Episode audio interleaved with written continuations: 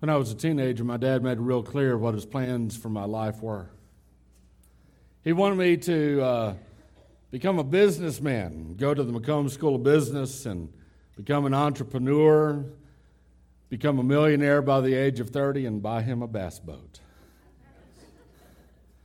And I thought, well, I don't know if I'm really wired that way. I'm, I'm, I really like math, and so uh, maybe I'll become a civil engineer like my mom's dad and possibly even, you know, combine the two, have my own civil engineering business, and get him that bass boat that he wants. Uh, but then as a teenager, I, you know, went to church all the time, and I heard my pastor, Jimmy Draper, uh, say a little phrase, a little saying on more than one occasion.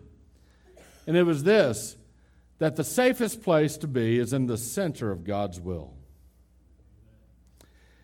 And I thought about that, I chewed on that, and I came to the point where I realized that that's where I want to be as a teenager. I want to be in the middle of God's will, right in the center of God's will, wherever that takes me. Sometimes being in God's will means that you're in a dangerous situation, you're in an uncomfortable situation. Sometimes it means that you suffer. But I want to be in the middle of God's will. And so I believed back then what my pastor said and I still do today. That being in the middle of God's will is the best place to be. And so, the best I could, the best I understood, I tried to focus my life on God. Tried to focus my life on the things that God is concerned about. And when you do that, I discovered that the Lord has a way of taking you to places that you might not have otherwise imagined. Not just geographical places, but places in life, if you understand that. And so you begin this journey of faith. And it's almost as if, uh, if you can imagine this, if you're on a, um, a bicycle built for two, that you get in the back seat and you let the Lord take control. Or if you're in a car, you let the Lord take the steering wheel. And He takes you where He wants you to go instead of you being in control of that. And that can be a scary thing for a lot of people to really give the Lord control of their lives. You know, some people have this attitude where they say, well, you know, this life, it's my life. And when I get to heaven, you know, then, then God can sort of take control there. And, and I don't think that's really uh, appropriate for someone that truly believes that Jesus Christ is Lord. If He's Lord, then He is the one who should have control of our lives. And so when you give God control and when you focus on the things of God, when you direct your attention to the things of God, you don't know where God is going to take you. And a lot of people don't like that. I don't know if you can relate to that um, because most of us, we like to know where we're going. You know, we like to have, at least in, a, in our imagination, an idea that so far down the road, so many years down the road, I'm going to try, I'm going to strive, I'm going to have this goal, this plan to reach this certain place. And so we have an idea of where we might want to go. And to be honest, if we give God control, He may not take us there. He may take us somewhere else. But I would challenge you with this if this is something that you struggle with, truly giving God control and, and focusing your life on Him. If this is something that you struggle with, let me just challenge you with this truth. Even if you have every plan lined out in the world, and you think you know where you're headed, life has a way of not letting you get exactly there, doesn't it? I mean, there are things that happen to us, things that are beyond our control that might cause us to take a detour one way or the other. And so, what God actually calls us to is not an idea where we go to God and we say, okay, God, tell me what you have planned for me for the rest of my life, and then I'll decide whether or not I'm going to truly follow you and focus my life on you. No, what God has planned for us is simply this it's very simple that your next step will be in line with Him. Okay? Just your next step. He wants you to take one step, the step of this day, in line with Him.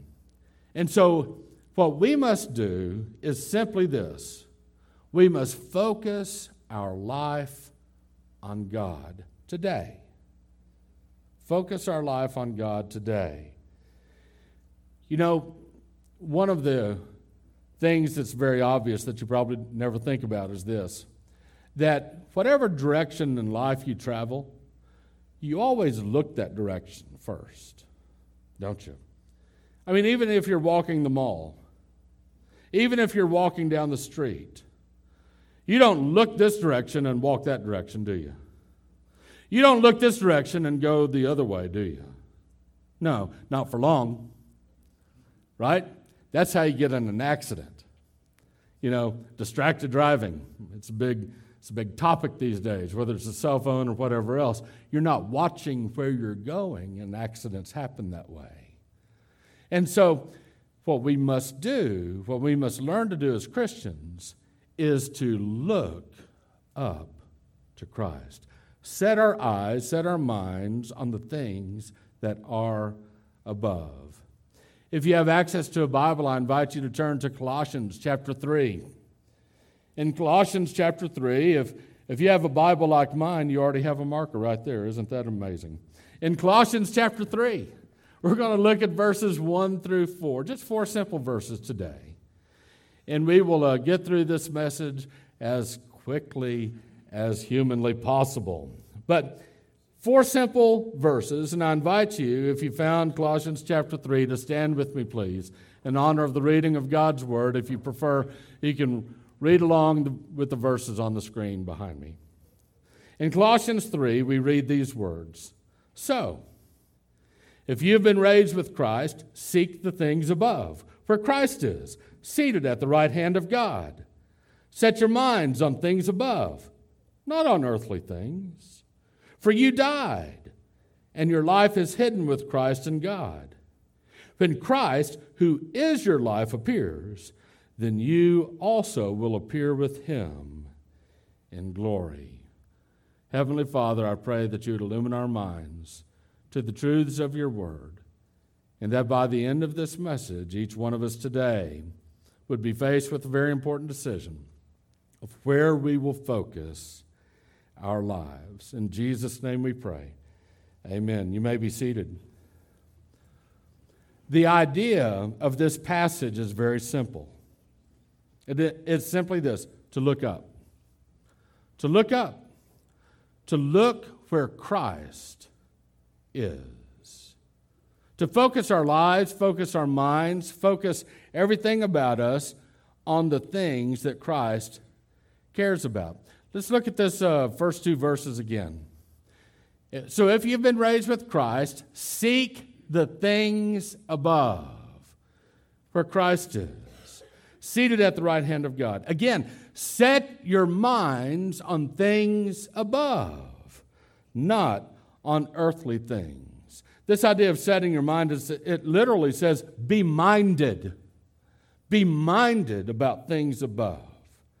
And so what does it mean to be minded about things that are above? Does that mean that we get ourselves involved in some type of transcendental, you know, meditation? We get ourselves in a dark room in the corner and we close our eyes and we think about things that are literally above. Thinking about clouds. I'm thinking about stars. I'm thinking about hot air balloons. I talk like Patrick from SpongeBob.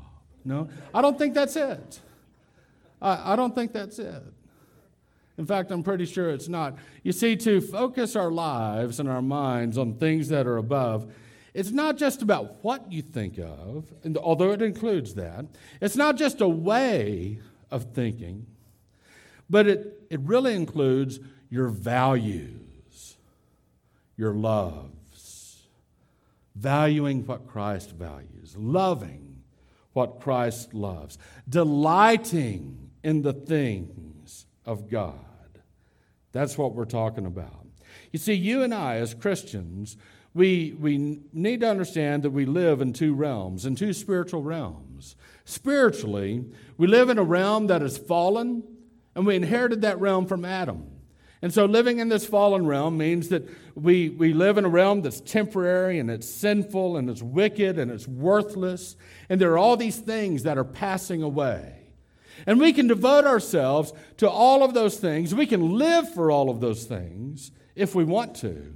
There are many people who live for money, even though it's worthless and it's passing away someday. There are people that live for all kinds of wealth.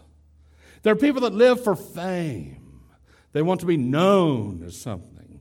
There are people that live for all of the different things of this world, all of which eventually will pass away. And so we live in this realm of a, of a world that is not yet redeemed. It's a fallen world. But we also, as Christians, live in a realm, in a sphere, in an era, an eon, whatever you want to call it. We live in the, under the reign of Christ. We live under a redeemed realm. And so the things that are in the redeemed realm are things that are eternal. They're things that are worthwhile. These are things that are, are where Christ rules. We're talking about the rule, the reign of God over these things. And so, as Christians living in both of these realms, we must be the ones who seek out those that do not yet know what it means to live under the rule of Christ. And we must make every effort to compel them to join under Christ, to believe in Christ, and to change teams, if you will, change kingdoms, if you will, to submit themselves to the rule and the reign of Jesus Christ. And so it's our job to seek to help make Christ's rule a reality on earth. We are the ones who call people to Christ. We are the ones who call people to life and life eternal. Because everything else that you might say, this is what my life is about, it's dying away. It's temporary. I'm reminded of one, what one Dallas Cowboy player said back in the 1970s. He was asked this question as they approached the Super Bowl. You have to go back a long time since the Cowboys were in the Super Bowl. But back in the 70s, he was approached and he was asked a question by a reporter How do you think it's going to feel to play in the ultimate game? And he said, If it's the ultimate game, why are they playing it again next year? He had his own perspective, a perspective that's actually right. The things that this world says are, are so important, they're dying away. And so we must be the ones who focus our lives and our attention on Christ. That's what God has called us to. Now, this is the simple idea of this passage, and Paul gives us three reasons why we should do it. Number one, reason number one, we've been raised with Christ. Look again at verses 1 and 2. It says, So if you have been raised with Christ, Seek the things above.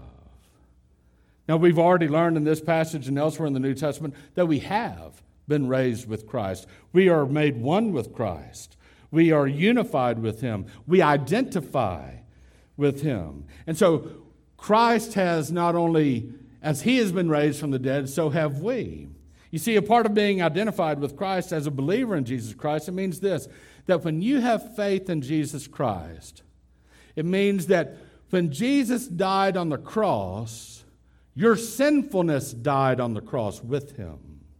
When Jesus was buried in the earth, your sinfulness was buried with him. When Jesus was raised from the dead, you are raised to walk in a brand new way of life. When Jesus ascended to heaven, you ascended to heaven with him. And when Jesus, now, as the one who has ascended to heaven, as the one who sits at the right hand of God, he is Lord over all of creation, you dwell with him. You live with him. Your life is with Christ, hidden away with Christ in God. And so, since this is true, since we are the ones who have been raised with Christ, Paul says, then we need to value what Christ values. We need to love who Christ loves. We need to desire what Christ desires. We need to seek his will. Why? Because we've been raised with Christ. He gives us a second reason. We have a new life source. What do I mean by life source? I simply mean by the, the reason you live your life, the purpose of your life. Why do you live your life? Some people, hey, I live my life. It's all about money. I'm all about making as much money as I can make. So their life is all about money. Some people say, oh, my life is, all about women. I'm just going to bed as many women as I can. That's my goal in life. My life is, is, all, about, is all about possessions. I'm going to get as, as many possessions and the greatest possessions that I can have in this world. My life, it's all about power. I want to rule. I want to rule over other people. I want to, I want to be an important person. And so my life is all about power. My life is all about drugs. I just want to feel good all the time. I want to shoot myself up with anything and everything under heaven. And I just want to feel good all the time. If it feels good, do it. That's my motto. Some people, they live for all of these worthless things, these things that do not last. But you and I, we have a different life source. We, as Christians, we think differently. We're wired differently. The world can't understand it. But we read this in these verses For you died, and your life, your life, is hidden with Christ in God. When Christ, who is your life, think about that. Christ is your life. As a Christian, I hope that you can identify that with that. As a Christian, I hope you'd be able to say, if I ask you this question, what is it that gives you meaning in life? You ought to be able to say, Christ. It is Christ who gives me meaning in life. He is my life. He is my life. And so your life is now hidden with Christ in God. What does that mean? Well, we know that Christ has been raised from the dead. We know that Christ is seated at the right hand of God. By the way, to be seated at the right hand of God means that he has all power and rule and authority. It means that he is Lord over all. And so Christ is Lord over all. He is seated at the right hand of God. He is the Lord of this new age, this new eon, this new realm of redemption that we're a part of, this new kingdom of redemption. And so you have been raised with Christ. You've been exalted with Him. If for some reason, God says that we're going to share in His glory. We're going to share in the glory of Christ. We don't deserve that. We're nothing special. Christ is special. And yet, Christ is going to allow those of us who believe in Him to actually share in His glory. We're going to be given glorified bodies one day. We don't deserve that. But that's what Christ is going to do because he loves us so much. And so Christ rules over this world. And in this, this sphere, this, the sphere of the kingdom of God, this realm of the kingdom of God, Christ is the ruler. And so it is our job to focus on those things that God is concerned about. And that's why Christians today are concerned about things the world just doesn't care about. I mean, the world, you think about that. Christians like to go to church. They should at least. By the way, if you're bad mouthing church, I don't know how else to put it, but you're bad mouthing the bride of Christ. It's usually a bad idea to bad mouth someone's bride, especially the bride of Christ. Now, I know the churches are not perfect, they're made up of imperfect people, but in the end. We're the bride of Christ, and we will be made perfect one day. And so, Christians are those that like to go to church. The world doesn't care about church. If all the churches of the world just sort of disappeared, the world wouldn't care. The world doesn't care about church, but Christians do very much care about being a part of the fellowship and the family of God. The world doesn't care about world missions. It doesn't care about world evangelism. That's something strictly Christians care about. Why do we care about that? Because we believe. We believe in the message that if people are not saved, they'll go to a devil's hell. We believe in that message, and so we care about that. The world doesn't care about having a pro life ethic. The world doesn't care about that. You can see just how much the world doesn't care with some of the things that people are saying about abortion. How much people are just eager to murder preborn infants. How wicked that is. The world doesn't care. The world, why is it that Christians are the ones that are on the forefront of the pro life movement? Why is that? It's because we believe something. We believe that not only is that a child, but we believe something eternal is occurring in that mother's womb. That that child has a chance for life and life eternal through Christ. And so we very much care about human life from conception to the grave and every aspect in between. Why is it that we care so much about the things that the world doesn't care about? It's because I hope our minds are focused on Christ. We care about the things that Jesus cares about. We care about the things of God. You see, you and I have a life source that this world doesn't know. What is it that makes you Christians tick? In a word, it's Christ. He makes us tick. He makes us go. He gives our lives meaning.